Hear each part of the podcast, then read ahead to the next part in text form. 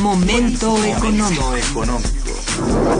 Radio UNAM y el Instituto de Investigaciones Económicas presenta Momento económico. Un espacio para charlar sobre temas económicos que le interesan a usted. Acompáñenos.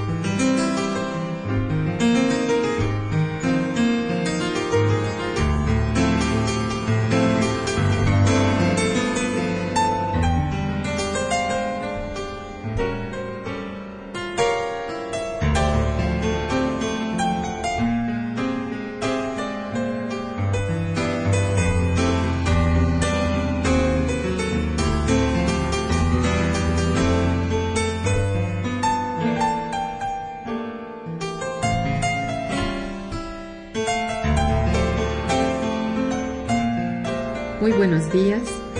Bienvenidos a Momento Económico, coproducción del Instituto de Investigaciones Económicas y Radio Universidad.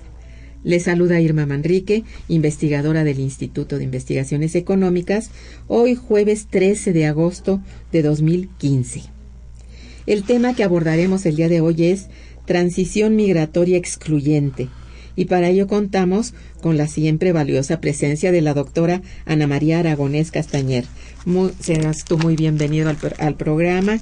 Ana María, buenos días. Buenos días, muchísimas gracias por la invitación. Nuestros teléfonos en el estudio son, recuerden ustedes, 55 36 89 89, que cuenta con dos líneas. Y para comunicarse desde el interior de la República, el teléfono LADA sin costo 01800 505 2688. La dirección de correo electrónico para que nos manden sus mensajes es una sola palabra momentoeconómico arroba unam.mx. De nuestra invitada. Ana María Aragonés es investigadora en el Instituto de Investigaciones Económicas de la UNAM. Es doctora en Derecho por la Universidad Montpellier de Francia. Es profesora del posgrado en Estudios México-Estados Unidos de la FESA Catlán y de Historia Económica y Social. Es miembro del Sistema Nacional de Investigadores Nivel 2. Ha sido profesora invitada en la Universidad de, Lanús, Argentina, eh, profesora invitada mm, Fulbright en la Universidad de Salisbury, en los Estados Unidos, así como en la Universidad Poitiers, en Francia. Cátedra Nabor Carrillo, profesora de las cátedras Historia Económica General de América Latina y México, es articulista de opinión en el periódico La Jornada, ha escrito libros, artículos de libros y artículos de revistas eh, sobre el tema migratorio. Ha participado en congresos y coloquios nacionales e internacionales relacionados con el tema de la migración. Entre sus principales publicaciones podemos mencionar Migración, internacional algunos desafíos, migración y desarrollo, debates y propuestas, y crisis económica y migración. Bien, pues nuestra invitada del día de hoy ha venido regularmente a este programa de Momento Económico, seguramente deben recordarla. Lo ha hecho para compartir con nosotros sus avances de investigación y seguimiento acerca de un tema que nos ocupa a todos y que ha sido una constante para las diversas administraciones gubernamentales de nuestro país, particularmente en los últimos tiempos, y en cierta manera también para las correspondientes de nuestro vecino del norte. Me refiero así a la migración. El tema ha sido abordado por nuestra experta invitada de muy diversas maneras, pero el día de hoy en particular nos llama la atención un dato que ella señaló en un artículo publicado hace algunas semanas en un periódico de circulación nacional y que indica lo siguiente. Se señala que por primera vez en décadas México ha dejado de ser la principal fuente de migrantes hacia Estados Unidos, según estimaciones elaboradas por Chisti y Ipsman a partir de los datos del censo de 2013. ¿Por qué está ocurriendo este fenómeno, este, Ana María? ¿Qué hay detrás de todo esto? Porque es, la noticia es bastante curiosa. Sí, efectivamente, a mí también me llamó muchísimo la atención cuando la leí, cuando me di cuenta y estuve estudiando el documento de estos autores que me parece muy importante. Fíjate que eh, hay, hay una, yo creo que es importante analizar primero dos elementos importantes que explican por qué la migración va cambiando sus características, ¿no? De alguna manera, eh, cada crisis eh, hace para la salida de la crisis propuestas diferentes de producción y demás. Y por lo tanto cambian los mercados laborales nosotros tenemos que vincular las necesidades de estos mercados laborales internacionales a los migrantes. Los migrantes responden a estas necesidades de los mercados laborales. Después de la crisis de 2007-2008, que ha sido una crisis estructural durísima y que en realidad hizo una serie de transformaciones, ha planteado transformaciones sumamente importantes, lo que está planteando ahora para esta salida de la crisis es profundizar lo que se ha llamado economía del conocimiento. ¿Qué quiere decir? Quiere decir que hay que innovar, hay que hacer ciencia, transformar tecnología, etcétera, etcétera. Por lo tanto, los mercados laborales de los países receptores, en este caso Estados Unidos, lo que están requiriendo es justamente este tipo de trabajadores que tengan, y ellos los llaman STEAM, porque pues, sus eh, letras en inglés, ¿no? Pero es aquellos que hacen ingeniería, matemáticas, ciencia, tecnología, STEAM. Entonces, claro, para ellos es muy importante porque tienen problemas internos importantes también. Por supuesto. Uno de ellos, claro, es el envejecimiento de su población, que por lo tanto hace que haya escasez en los mercados laborales y además hay problemas en educación. Por lo tanto, imagínate lo que es de pronto pues tener en ese momento que lo necesita una gran cantidad de trabajadores en estas condiciones. Entonces, ¿qué es lo que ha pasado con México?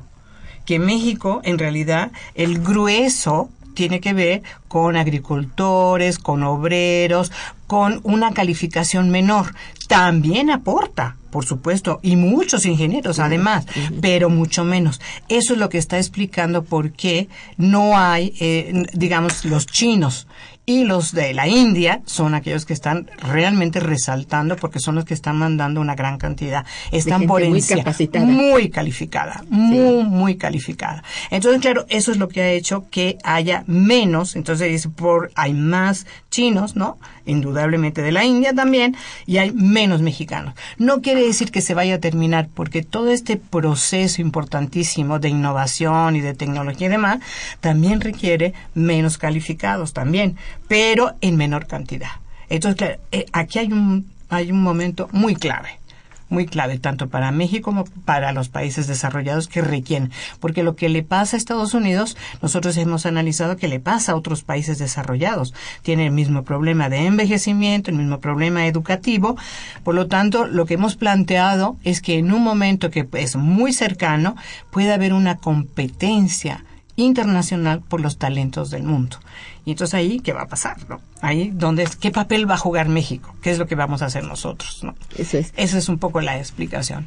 Sí, porque, bueno, ya se ha visto también desde hace tiempo, podríamos decir que ya va para quizá unas dos décadas, tú que eres especializada en esto, en que ciertamente eh, están requiriendo mm, gente, eh, mano de obra, pero no necesariamente tan calificada, así como tú dices, la muy calificada no es necesariamente la mexicana, pero de, por ejemplo, de, de estrato medio, de estos que están preparados, por ejemplo, en enfermería, en este de cuidado, todo eso para los enfermos de cuidado, todo esto que el propio norteamericano no está dispuesto a realizar, sí lo hacen muchos mexicanos que van para allá. Y sí, sí tienen este demanda este tipo de, de profesionales, por decir así, profesionales medios, quizá llamarles así, y que bueno, por supuesto, en buena medida la gente profesional de, de, nuestro país que sí tiene preparación completa,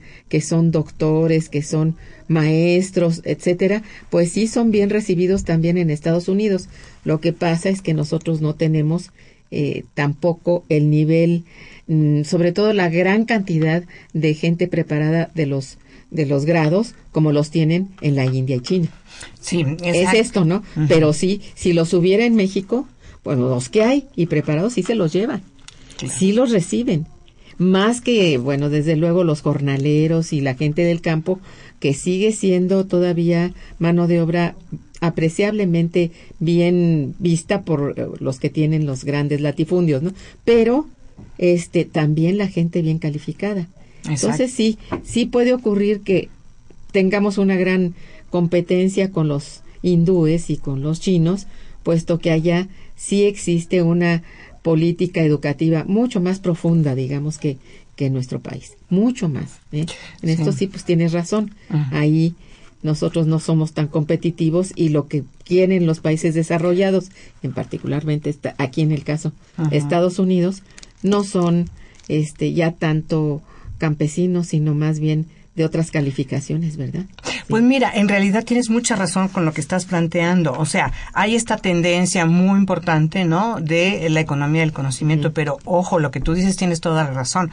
Es decir, los campesinos siguen siendo muy importantes, los agricultores Pues siguen siendo importantes. Sí. Fíjate, la construcción, por ejemplo, gracias a la cantidad impresionante de trabajadores indocumentados, la mayoría de ellos, que se fue a Estados Unidos, eso es lo que te explica por qué cuando hay ese factor de atracción, pueden ser indocumentados, documentos, lo que tú quieras, pero ahí los necesitaban y pasaron. Hay 11 millones y medio de indocumentados ahí, de los cuales 6 millones un poco más son mexicanos. Ah, pues, Imagínate la porosidad. No es que hubiera porosidad, es que los necesitaban y no importaba que fueran indocumentados. En este momento, como hubo todo este problema de la construcción, toda la, la, la cuestión financiera, de la, todas las, este, ¿cómo se llama? Las hipotecas y todo este tipo de problemas, se paró la construcción y por lo tanto, claro, los migrantes, eso es algo que es muy importante de entender, no son invasores. Los migrantes van cuando hay trabajo. Y si van, este, a, a pasar una frontera con muchísimos problemas y muchísimos riesgos, es porque van a encontrar trabajo aunque sean indocumentados. En este momento, por supuesto que no van. O sea, se ha reducido muchísimo porque las necesidades de los mercados laborales son diferentes. Entonces, en ese sentido, pero tienes toda la razón, hay una gran necesidad, no solamente de agricultores muchísimo, de hecho, por ahí hay programas de trabajadores temporales justamente para los agricultores que están muy mal planteados, la verdad, o sea, tiene muchos problemas, pero además hay otros, como tú dices muy bien, enfermeras, cuidadores, servicios de todo tipo. Sí. Por supuesto que los necesitan también, Sí. pero en este momento hay como este énfasis, ¿no? Digamos, si tú quieres caracterizar el flujo en este momento después de la crisis, este nuevo patrón migratorio, que yo creo que es un nuevo patrón migratorio, digamos que la característica central es esa, sin demeritar que hay otras, eh, digamos, calificaciones, porque todos son calificados. Finalmente, si tú vieras cómo hacen las pruebas para los, los agricultores, si es bueno para la, la, la fresa, si es bueno para otro tipo, para el tomate, o sea, todos tienen algo de calificación, ¿no? Eh, indudablemente, pero es menor digamos, ¿no? En este momento el, el auge tremendo es a, a partir de ahí, ¿no? Eh, se podría decir, Ana María, que en términos, digamos, de propiamente de la demanda, vamos Ah, a llamarla exacto. así, eh, externa, eh, el, el que trabaja en la agricultura no, bueno, no, no ha dejado de, de tener, este, de alguna manera, lugar. Sin embargo, hay otros elementos que a mí me gustaría que abordaras ahorita, que son propiamente las políticas migratorias, en este caso de Estados Unidos. Para nosotros este es el punto clave, ¿verdad? Que están enrareciendo el ambiente suficiente. Tanto que incluso para la, el- la nueva gestión del próximo presidente de los Estados Unidos surge gente que es suficientemente em, discriminatoria y este y peligrosa porque tienen grandes rasgos de fascismo en contra de mexicanos, latinos en general y hasta negros, Entonces, el, el panorama es también respecto al tipo de política migratoria que probablemente se empiece a, a instrumentar en la nueva gestión que haya a partir de del siguiente presidente de los Estados Unidos, que ella empieza a cocinarse por allí y que los representantes del, de una gran cantidad de norteamericanos que son también de fuerte sentimiento este anti anti mexicano, anti latino, etcétera, es es muy peligroso y, y porque es muy grande. Uno no lo toma en cuenta porque es como que una mayoría silenciosa, como clase media que no se expresa, pero sí puede expresar su voto en favor, por ejemplo, de un Trump, ¿verdad? Entonces, qué miedo, ¿no? Entonces, sí, allí, allí hay, este, no sé, ese elemento más que no sé qué papel vaya a tener en esta transición, como le llamas tú, migratoria, que excluyente. Sí. sí, bueno, es que fíjate que ese es otro elemento bien importante. Yo creo que debemos como de situarlo en el momento de la crisis. Fíjate, cada crisis supone que se va a desviar la atención del sistema, que es el que produce todos estos problemas de desigualdad, de desempleo, etcétera, etcétera. Hay que buscar un chivo expiatorio. Y no solamente es Estados Unidos, en Europa es una cosa terrible, cómo están desviando la atención cuando en realidad los problemas que está viviendo, por ejemplo, Europa en este momento es por la austeridad que les están imponiendo la famosa troika esta, ¿no? El del Fondo Monetario, etcétera, etcétera, que los está llevando realmente a una cosa terrible, una profundización de la crisis terrible, ¿no? Entonces, ¿qué es lo que pasa? Hay toda una política mm, de por parte de los, eh, digamos, de los estratos que dominantes en este sentido, en donde hay que buscar a ver a quién podemos este culpar de todos los problemas, nunca el sistema. Entonces, como yo decía en uno de mis artículos, Trump, por ejemplo, eh, es tan terrible, es tan grosero además, tan vulgar, etcétera, ¿no? Es tan terrible las cosas que dice que lo que uno esperaría es que esa situación tan terrible, porque es un poco, digamos, escondido, lo antiinmigrante y demás, pero aquí es una cosa verdaderamente grosera lo que está planteando Trump. Y abierta. Ah, totalmente, ¿no? Antiinmigrante, antimexicana, somos violadores, criminales, etc. Una cosa lamentabilísima. sí, además, ¿no? Una cosa horrible, ¿no? Entonces, eh, cuando él plantea esto, lo que uno estaba esperando es que, claro, la gente digo, ay, a ese nivel, pues se retrae y dice, pues eh, por aquí no, nosotros no vamos a apoyar, que hubiera una, eh, digamos, como una opinión pública, digamos, a favor de los mega, por lo menos no a favor de los mega, pero en contra de este tipo de expresiones. Pero resultó que no resultó que cada vez está el tipo más inflado, inflado. O sea, una cosa verdaderamente, y es lo que tú dices exactamente, lo que quiere decir es que muy soterrado, no tan soterrado, hay todo este grupo que efectivamente se cree que el problema de toda esta eh, desempleo, etcétera, etcétera, los culpables son los migrantes. O sea, hay una política muy claramente que está en contra de los trabajadores migrantes, no solamente mexicanos, en este caso, claro, Trump mexicanos porque los, los enfocó de una manera espantosa, ¿no? Pero en realidad ese es el gravísimo problema, ¿no? Sí. Bien, pues eh, es un problema de veras que, no sé, lo has abordado mm, de una manera magistral realmente y ahorita vamos a seguir hablando sobre ello. Quédense con nosotros, haremos un puente musical delicioso. Está escuchando Momento Económico.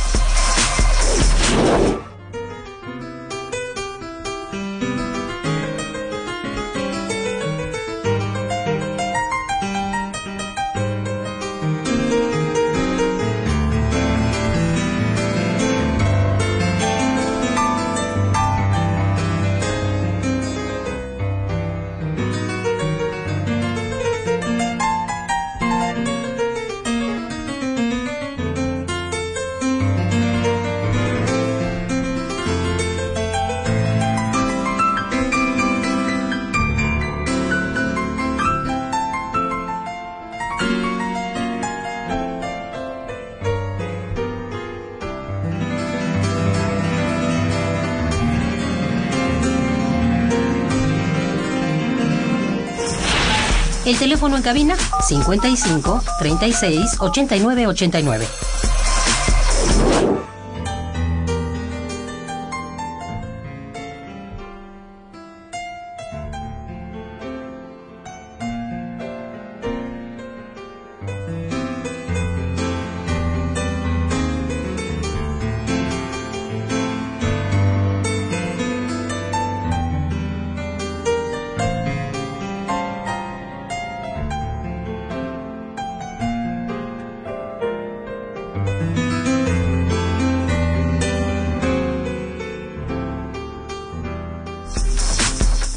Continuamos en Momento Económico.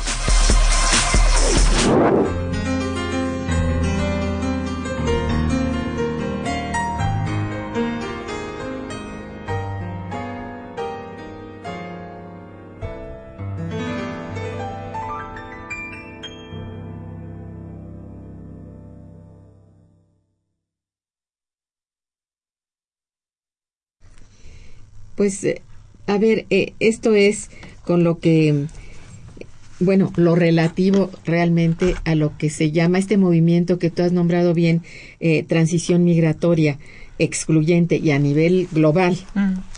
Sí, pero a ver, ¿qué tipo de avances ha tenido la administración gubernamental actual en materia migratoria con, con respecto al vecino del norte? Hemos visto que se ha reunido con, con el presidente Obama varias veces y está en la agenda la migración. ¿Qué avances ha habido? ¿De qué estás enterada? Pues mira, yo creo que como presión por parte del gobierno mexicano, yo creo que no hay nada, que es muy lamentable. Oh. O sea, a mí me parece que es muy lamentable porque finalmente son mexicanos, no son marcianos, ¿verdad? Cuando llegan allá, pues siguen siendo mexicanos y por lo tanto se merecen, ¿no? Una atención diferente, sobre todo en este momento en donde se habla de la reforma migratoria. Por lo tanto, hacer eh, lobby, se, se hizo lobby para el Tratado de Libre Comercio, ¿por qué no se va a hacer lobby justamente para una cuestión tan importante como es para una reforma migratoria? Nuestra migración es una migración que, como hemos hablado mm, alguna vez y otros autores lo han mencionado también, es una migración forzada. Es decir, eh, eh, nosotros tendríamos que, que buscar la manera de que la migración sea un derecho, una opción, no una necesidad. Entonces, más que nunca, este gobierno, como los anteriores, están súper, deberían estar súper com- comprometidos, porque si los migrantes se van, los trabajadores se van, es porque no encuentran las condiciones aquí. Obviamente. Ese es el gravísimo problema. Entonces, claro, dejarlos simplemente a ver qué es lo que pasa. No nos vamos a porque es una cosa doméstica. No, señor. Es una cosa bilateral, es un elemento bilateral. Son nuestros trabajadores que están allá, pero además, ojo, son allá, están allá porque aquí no pueden estar, porque buscan mejores caminos. Ahora, la migración tiene que ser libre, en eso estamos totalmente de acuerdo, pero cuando tú vas en estas condiciones, como van nuestros trabajadores, indocumentados muchos de ellos, en, en una posición no de, de seguridad, No, por no, supuesto hacen lo que quieren con ellos. ¿De quién depende que se les dé seguridad? Pues del gobierno mexicano, por Sí. supuesto. Y en este sentido, yo creo que no está haciendo nada, la verdad. Obama está tratando por todos los medios, de, ha sido muy difícil la reforma migratoria. Obama esto ha hecho este programa Da- DACA para los hijos de indocumentados, que son indocumentados porque llegaron jóvenes, para que sigan estudiando, que no sean deportados. Ahí hay un avance importante. Están tratando de tirarlo, por supuesto. Y ahora ha hecho lo de DAPA, que es para los padres que tienen hijos nacidos en Estados Unidos que no se les deporte.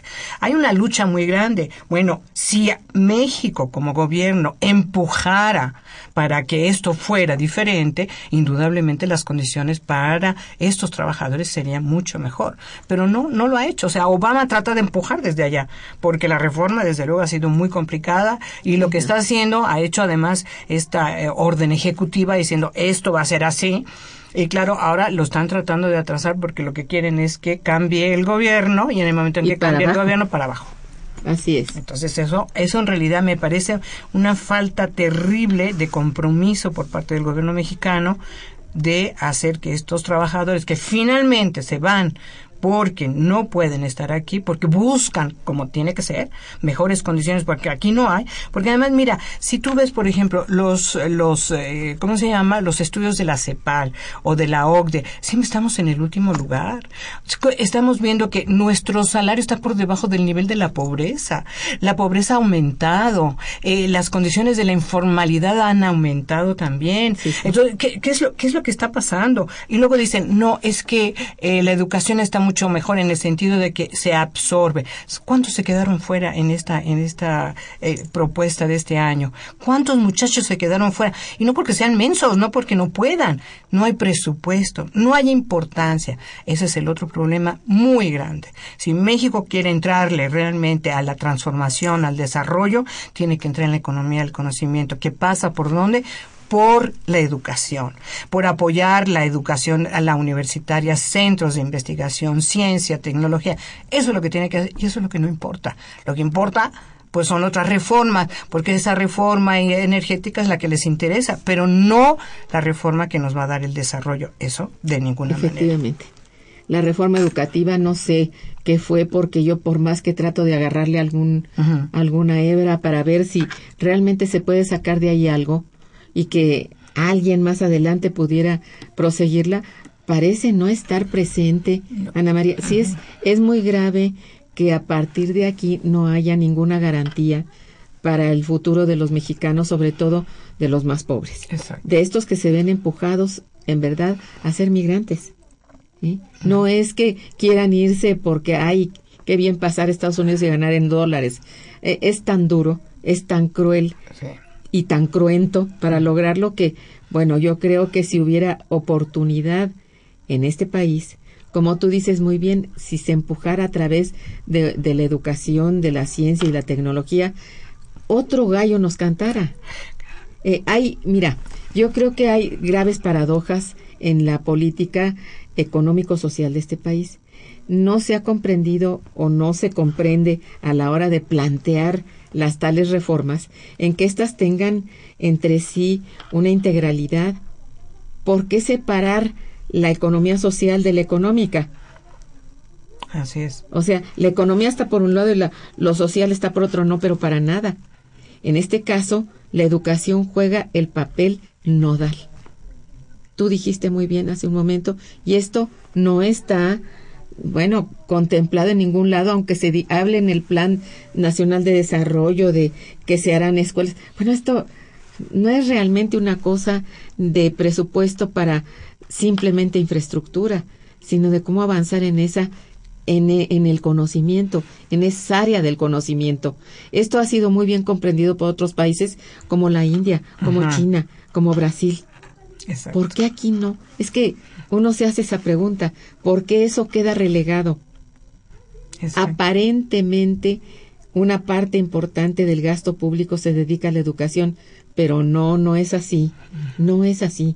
En realidad no existe entre los grados, digamos, de la educación o de los de la escolaridad, no existe congruencia entre la educación primaria y la media y la y la superior no existe congruencia.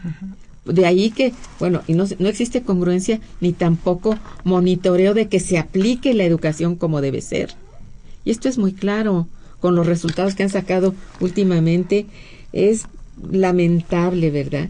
Que en, los principales, eh, digamos, ejes del conocimiento, los mexicanos no tienen eh, posibilidades, ni en matemáticas, ni en lenguaje, ni en, bueno, por favor, ¿no? Y estos son los que apenas están iniciando. Exactamente. Entonces, de ahí que, bueno, ¿qué es lo que le espera a chicos de mm, entre 13 y 15 años? Bueno, pues irse a otra parte. Y la parte que a la que se puede ir normalmente es Estados Unidos. Y que no se haga una política de engarce entre la política migratoria mexicana y la de los Estados Unidos, pues es muy extraño. Eso de casi obligar a Estados Unidos para que reciba bien a los migrantes. Espérame, digo, ahí hay algo que falta, ¿no? Y que sería la parte mexicana, que era lo que te decía yo, pues, ¿cómo? cómo? ¿Cuál es el acuerdo? No entiendo nada. Y de lo que saca o que se conoce a través de los medios, pues es muy general y, y muy poco explicativo. Yo no sé si tú hayas encontrado algo que digas, bueno, este, Fíjate a que- partir de aquí, ¿no? Sí, no, fíjate que tienes toda la razón en este sentido. Es decir, parecería como que no se ha eh, reflexionado acerca de la importancia que tiene la educación. El propio Stiglitz que vino dijo, lo más importante es la educación.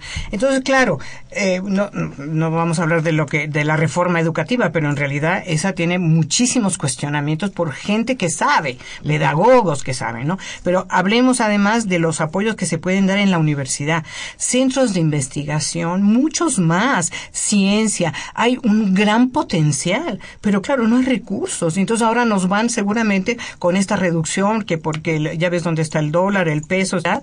en la en la en la educación en eso estoy absolutamente segura. Entonces, Sí, si grave, no se hace Sí. exactamente eso me parece verdaderamente terrible, ¿no? Entonces, claro, estos eh, estas gentes que se tienen que ir, fíjate, pero además hay otro problema.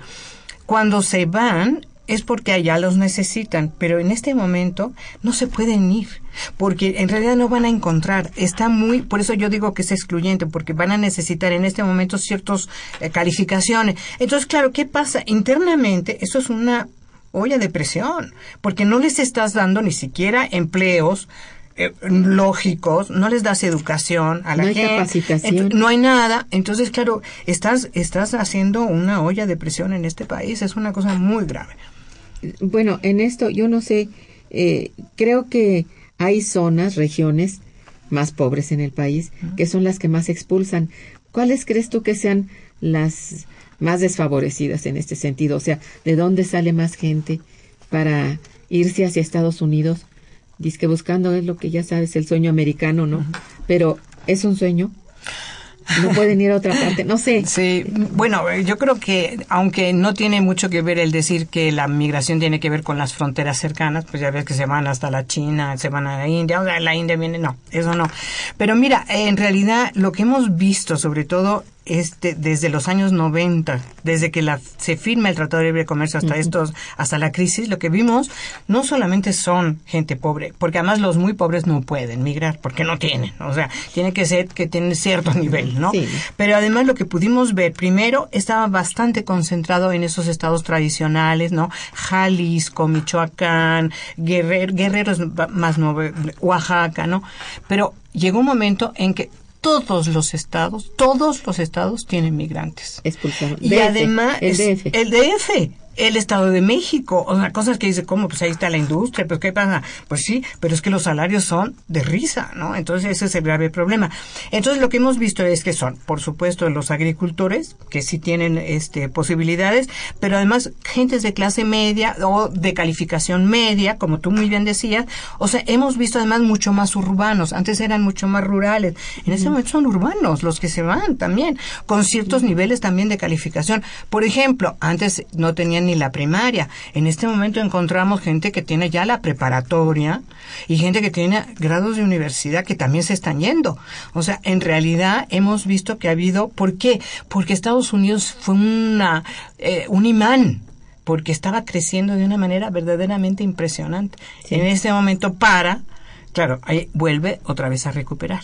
En este momento tú sabes que el nivel de desempleo en Estados Unidos es bajísimo, 5.3. Así es. O sea, realmente se ha hecho un gran esfuerzo aquí, ¿no? Ah, ya sí, sí es. Bueno, sucede, digamos, lo que sin duda la gran crisis esta 2007-9, digamos, este ha dejado como como eh, como cola, digamos que y decir cola es decir que es sistémica la crisis, o sea, no se ha terminado, no se resuelve Así es. no repunta para nada. Entonces, esto es demasiado grave como para que una serie de personas preparadas, semipreparadas o como sea, busquen desde luego la salida. Y esto, bueno, debiera ser una de las preocupaciones centrales de la política mexicana. Centrales, vamos. Porque además aquí se están eh, dando recursos para la educación hasta cierto nivel y se pierden porque ya la gente se va afuera. ¿eh? Pero no solamente eso, los más preparados, los que egresan de las universidades, no se quedan aquí. como no sean los que preparan las universidades privadas para ser los eh, siguientes gerentes en, la, en las empresas de los padres o algo, pues no hay más. Por ejemplo, las noticias que salieron sobre la gente que está en la bolsa de valores y pues sí son los que están preparados por las universidades privadas para que puedan hacer ese trabajo específico. Entonces, pero, pero fuera de allí, esa es un, una cantidad de personas preparadas pequeñísima. ¿eh? E, eso no resuelve el problema de la sociedad mexicana, el problema de, de todo ese migrante que, bueno, ¿qué vas a hacer con ellos, no? ¿Qué vas a hacer? Mira, a mí me parece que el problema grande es que ante la crisis estructural, la propuesta de salida no pueden ser las reformas planteadas por este gobierno. pues. Ese es el gravísimo problema, porque seguimos exactamente en las mismas condiciones, profundizando un modelo neoliberal que nos ha llevado a lo que tenemos. Y no hay ninguna propuesta que se vea de salida de la crisis, para nada. Y ese es el grave problema. Pues tienes toda la razón, efectivamente. No, da salida. Y esto pues eh, nos preocupa a todos por igual. La verdad que es así. Eh, vamos a hacer una breve pausa musical y regresaremos. Quédense con nosotros. Está escuchando Momento Económico por Radio UNAM.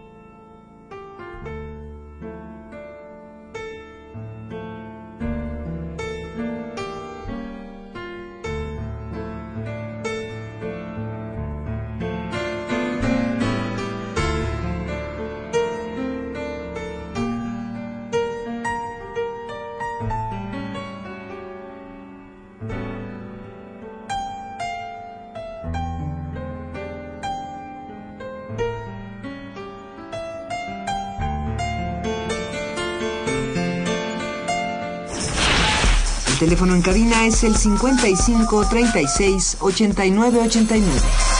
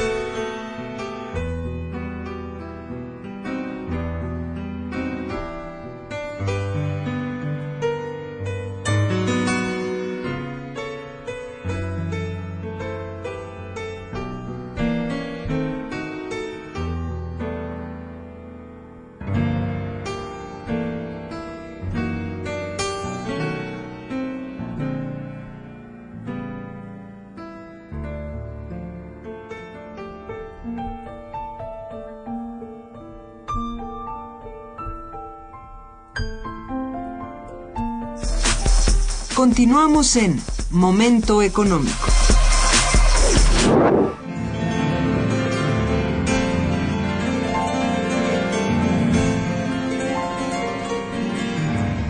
Bien, tenemos un par de llamadas aquí de dos sensibles este, personas radioescuchas que te felicitan, por supuesto, por tu participación. dice Jaime Bárcena, la fuga de cerebros sucedió en los años, entre los años 60 a los 80, como tal, dice la fuga de cerebros, o sea, el Ajá. brain brain, ¿no? Cuando los estudiantes buscaban fuente de trabajo en el extranjero y no regresaban. Hoy en día hay dos décadas de generaciones de personas preparadas, subempleadas en México. Sí, sí. Exacto. Y el gobierno debiera apoyar a estas personas con algún programa para llevarlas a esos mercados de trabajo del que habla el- la panelista invitada. De esta manera se elevarían las expectativas de un mayor nivel de ingresos para las personas preparadas. Exacto, fíjate, hay una cosa eh, muy terrible porque lo que dice el, el radio escucha tiene toda la razón. No solamente están subempleadas, están desempleadas. O sea, nosotros pudimos observar, hicimos un estudio y lo que vimos es que el nivel más alto de desempleo está entre la gente más preparada. Entonces, claro, eso es una, ¿qué es lo que eso te indica? Te indica que en realidad esta gente estudia muchísimo, hace un montón de cosas y sin embargo no se puede colocar, no se puede emplear de manera ni siquiera correcta, está desempleada. Entonces tú ves gente que está en los taxis, está haciendo otro tipo de trabajo, pero no el que le corresponde. Entonces, claro, no cuando uno dice, bueno, sí, brain drain, o que se van, que barbaridad, y estamos perdiendo. Pero estamos perdiendo, ¿por qué? Porque el, el gobierno que debía de emplearlos correctamente y que fuera la fuerza justamente de transformación, no les da empleo. No. Simplemente están, hay gente que tiene postdoctorado y no está empleada. O sea, eso no puede ser. Entonces tienen que ir. Entonces, efectivamente, ahora lo que pasa es que si aquí están en estas condiciones, muchos de ellos también en Estados Unidos tampoco están muy, están subempleados también. Pero se tienen que colocar en algún lado, indudablemente. Pero tampoco ahí logran alcanzar. Muchos de ellos no están donde deberían estar, pero están mejor que aquí porque aquí están desempleados. Es una cosa muy triste, la verdad. Sí, es, es un, fíjate que ese fenómeno da lugar incluso a mm, análisis de algún tipo que me parece hasta nocivo, porque hablan de que, bueno, ya no se prepare gente eh, universitaria, ay Dios, que se prepare más bien gente para oficios. Que ya no queda de otra que, pues bueno, mejor que sean buenos plomeros, buenos fontaneros, Ah, bueno, espérate, es que sí, sí, eso da lugar a que incluso los propios funcionarios que se supone hacen la política tengan ideas muy, muy adversas, muy contrarias al país. ¿Cómo es posible de tratar de bajar el nivel porque no tienen empleo? Yo creo que esto no. Eh, es una falta de sensibilidad y, y algo pues, que llega incluso a aprender eh, este, a, bueno, a florecer, digamos, como parte de la política educativa. ¿eh? Es que fíjate Sí. que tienes toda la razón, porque es terrible pensar que el propio gobierno enfatiza más los oficios, que están muy bien, por supuesto, No, no es no, necesario, claro, sí. pero ¿por qué lo está haciendo? Porque en realidad, fíjate, si tú te pones a pensar, es una tristeza, pero somos un país maquilador. O sea, A se ver. ponen, ay, sí, que qué, barba, qué maravillosos somos que estamos exportando coches. Pero no son nuestros. O sea, nosotros aquí estamos haciendo el trabajo. Somos trabajadores que además están, eh, digamos, eh, más o menos pagados los trabajadores, calificados si tú quieres. Pero en realidad no es una empresa, es transnacional. Entonces, somos maquiladores. ¿Qué es lo que nosotros exportamos? Que esa es otra de las cosas que es que como nosotros no podemos exportar porque Estados Unidos, cuando Estados Unidos eh, eh, tiene problemas, nosotros también, porque no exportamos. Pero ¿qué exportamos nosotros? O sea, en No, realidad... nada. Eso es- quedó cancelado hace Por rato. favor, eh, nosotros decíamos antes, ¿te acuerdas? Las escobas, ¿no? O sea, ¿qué es lo que, que hacemos? Entonces, claro, para esta visión tan retrógrada del gobierno, pues claro, los oficios, o sea, que sean eh, técnicos, ¿no? Porque eso conviene a las transnacionales, pero no conviene al país, por efectivamente. que no. Eso es retrógrado, efectivamente.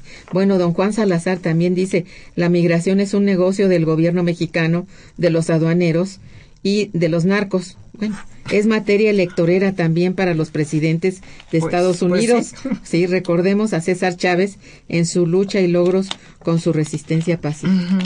Bueno, aquí hace una propuesta de acción de hoy, ¿no?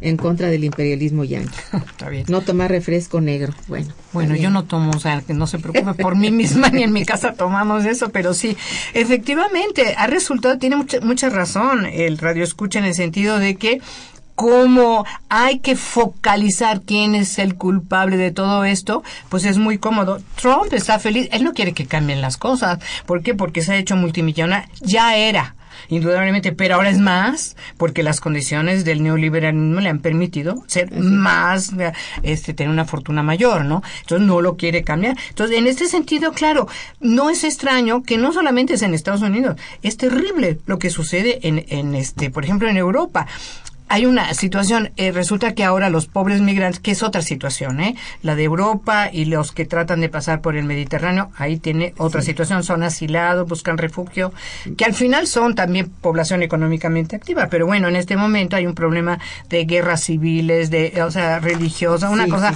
verdaderamente terrible, ¿no?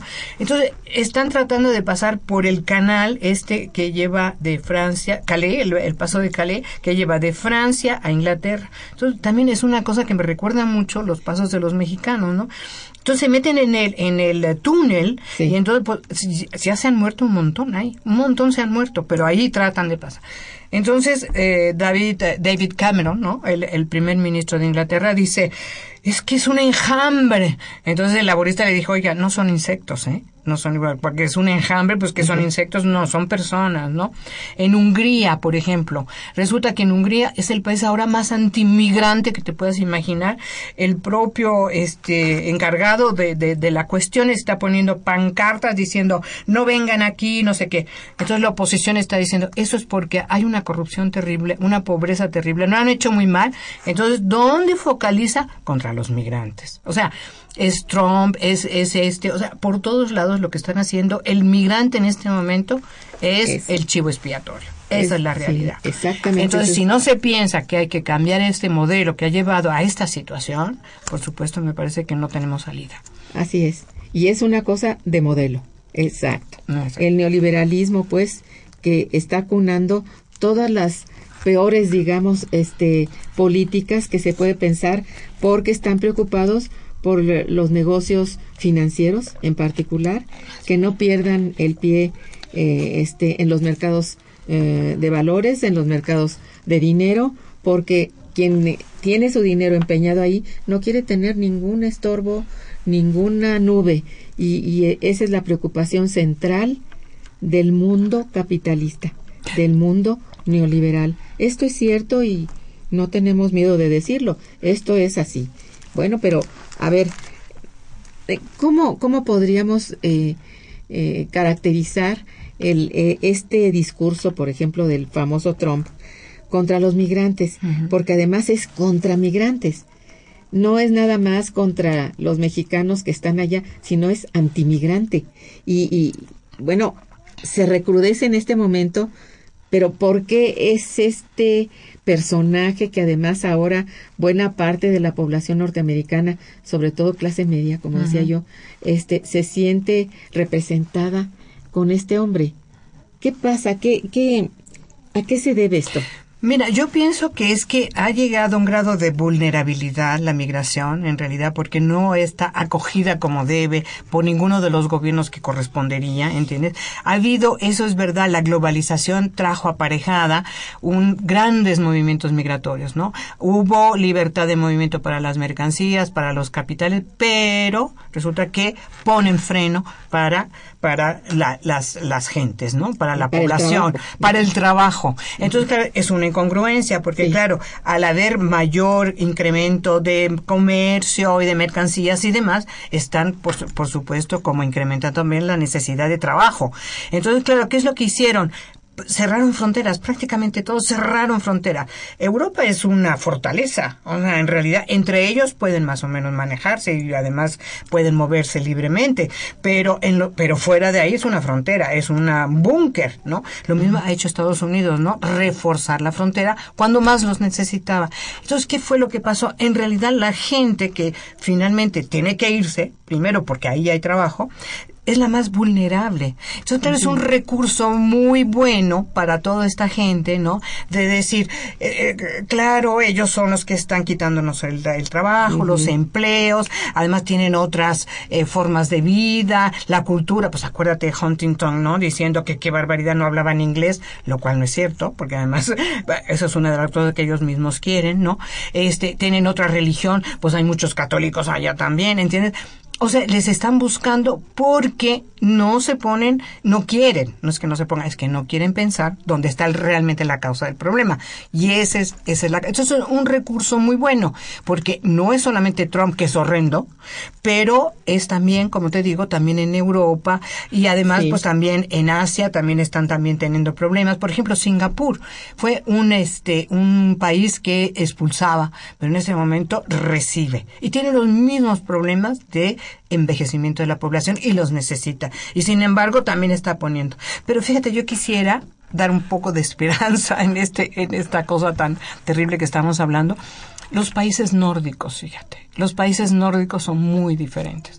Ellos han mantenido un estado de bienestar, aun cuando han hecho un montón de cambios. Son altamente innovadores. Estamos haciendo ahora un trabajo, hay este, un trabajo muy interesante, donde están las ciudades más innovadoras y, Suecia, que tiene 9 millones de habitantes, eh, tiene tres ciudades altas, las más innovadoras. Eh, Dinamarca, que tiene 5 millones de habitantes, tiene dos ciudades altamente innovadoras. Holanda, una. Entonces, claro, estos países, o sea, eh, Dinamarca y Suecia, por ejemplo, además están recibiendo, sobre todo Suecia, es altamente receptor de asilados y de refugiados. es el que más recibe porque pues tiene toda esta cosa, ellos han promovido los derechos humanos y, demás, ¿no? Pero ellos mantienen el estado de bienestar.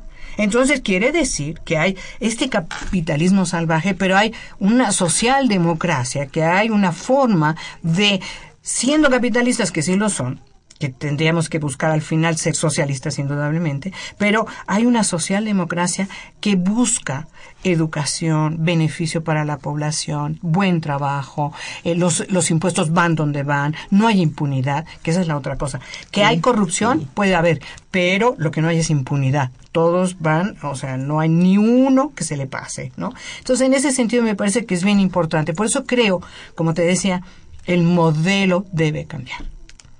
Y si no, Porque mira, no es difícil que ahora se hable ya en el futuro, viendo así que pues el migrante es el culpable realmente de todo, que haya una reforma estructural migratoria, que la manejen como tal y que esto recrudezca las cosas al punto de la explosión, como dices tú, de que sea una olla de presión en que en cierto momento puede estallar. Bueno, esto no sé si se haya manejado a este nivel. Sí, no estoy segura, pero creo que en el Congreso de los Estados Unidos ya se empieza a trabajar una reforma migratoria estructural. Y en ello, desde luego, no tenemos que pensar que están resolviendo los problemas de México. Para nada, al contrario. No, justamente, mira, es interesante el hecho de que lo aceptaran, porque mira, es verdad que la reforma, ya ves que hubo una propuesta muy interesante eh, de cuatro este, senadores republicanos y cuatro demócratas, y además hicieron un trabajo bastante interesante. Claro, eh, había un problema fundamental, que no se les daba la ciudadanía hasta después de 13 años, tenían que pagar multas, etcétera, etcétera. Sin embargo, era una posibilidad. Entonces, claro, ¿qué era lo que se pedía? Que estos trabajadores fueran amnistiados. ¿no? Que todos ellos pasaran por amnistía que aunque se tardara un poquito, que fueran legales. Eso era un factor muy importante. Entonces, ¿qué es lo que dicen los republicanos cuando llegan? Entonces, más o menos pasó primero eh, entre los senadores porque era demócrata en ese momento, ¿no? Pero después en la Cámara de Diputados, en la de Representantes, ahí se paró. Y en este momento es totalmente republicana. Entonces, ¿qué es lo que quieren? que se refuerce la frontera antes de hacer nada con la reforma migratoria no se puede estar más, más reforzada la, la, frontera.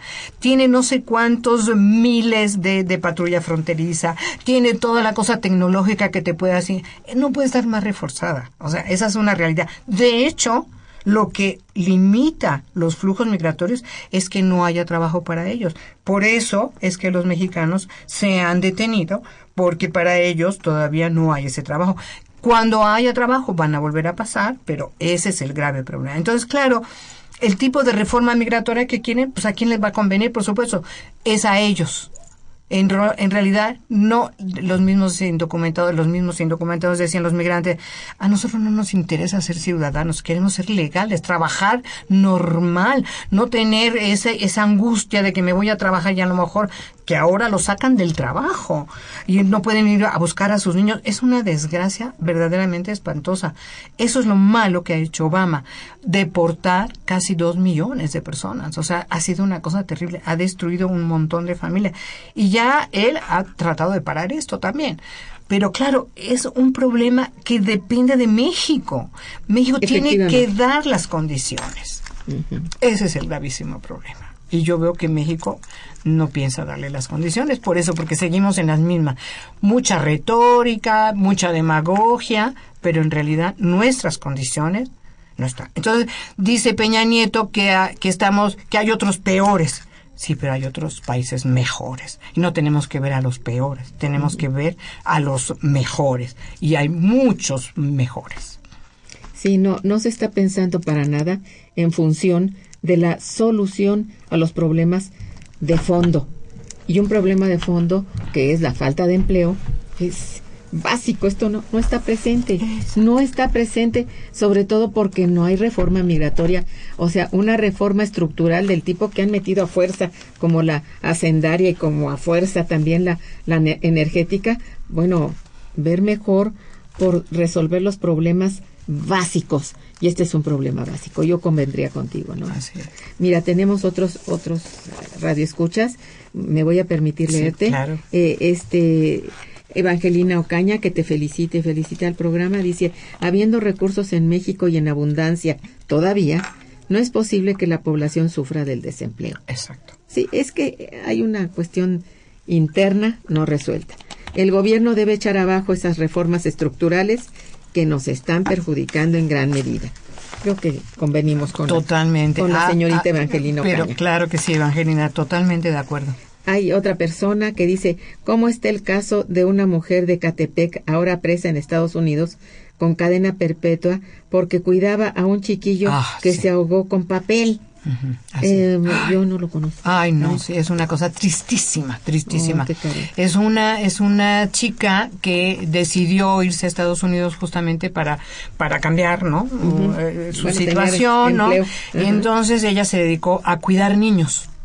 Muy bien, o sea, me- perfecto. Entonces resulta, es que hay una película buenísima de, ¿cómo se llama este? Jul- Mi vida. Mi vida adentro se llama, yo se lo recomiendo, pero además la chica que lo hizo se llama, ay no, ay, no me acuerdo ahora, una chica buenísima, una docu- muy buena. Esa chica lo que hizo fue pasar el juicio de esta mujer que fue, ella cuidaba unos niños y esto, uno de los niños chiquitos parece ser que se metió papel en la boca y cuando ella se dio cuenta, pues llamó inmediatamente, se había ahogado y cuando llegó pues se murió ese chiquito, ¿no? El problema es que parece ser que la misma forma como los paramédicos trataron al niño, todavía empujaron más porque no sabían lo que le pasaba al niño, entonces lo empujaron más. Pero bueno, hubo un juicio, la metieron a la cárcel. Entonces, a esa mujer el juicio es totalmente manipulado. Es una cosa verdaderamente terrible. Y entonces le dieron cadena perpetua a esta, a esta mujer. Y entonces es una cosa verdaderamente... Hay un gran movimiento a su favor porque el, el juicio ha sido verdaderamente... El juicio tú lo ves y, y es verdaderamente terrible. Porque es antiinmigrante. Porque es pobre, porque es mujer y porque es migrante y es indocumentada. Entonces, claro, toda la pobre, todo lo, Pero me quisiera acordar de la, de la chica que hizo el documental, que es una documentalista muy famosa, se me fue ahora. Pero vale la pena que se, se llama Mi vida adentro. Maravilloso documental. Muy bien. Rebeca Domínguez también te felicita mucho. Dice, ¿qué tiene que ver el Consejo Coordinador Empresarial, empresarial en los planes de estudio? La reforma sí. educativa está preparando a obreros, no a personas capacitadas y preparadas para trabajos de calidad. Pues sí. Exactamente, o sea, la iniciativa privada puede tener su idea que vaya a, las estas privadas, a las universidades privadas, pero cuando ellos son los que están definiendo el rumbo de la educación, pues dónde está el gobierno, dónde están este los profe además dónde están los profesores, los pedagogos, que hay muchísimos, por supuesto que no, estoy totalmente de acuerdo, eso no debe ser. Y además hay un eh, hay un eh, digamos un país que me parece que es ejemplo, que es Finlandia. Finlandia ha hecho una transformación impresionante desde los años 60-70 y es uno de los mejores países a nivel de la cuestión educativa. ¿Por qué no ven esos países? Sí, verdad. Esos ejemplos son los que conviene eh, emular. Finalmente. Pues cuánto te agradezco tu visita al programa, Ana María, pues y sobre todo porque es un tema que tú has abordado pues con mucho tino y ya hay varias publicaciones tuyas sobre ello. Te agradezco todo lo que has dicho aquí en este programa, pues nos preocupamos mucho por lo que pasa en México y tú eres una preocupada que, que lo has demostrado en acción y en obra. Te felicito por ello. Muchas gracias. al contrario, agradecerte muchísimo la invitación. Fue un placer estar aquí. Al contrario, muchas gracias y también a nuestros radioescuchas por su atención y participación. Estuvo en los controles técnicos Socorro Montes, muchas gracias. En la producción eh, Santiago Hernández y Araceli Martínez. En la coordinación y conducción Irma Manrique, quien les desea, como siempre, un muy buen día, pero un mejor fin de semana. Muchas gracias. Momento económico. Radio UNAM y el Instituto de Investigaciones Económicas presentó Momento económico. Momento económico.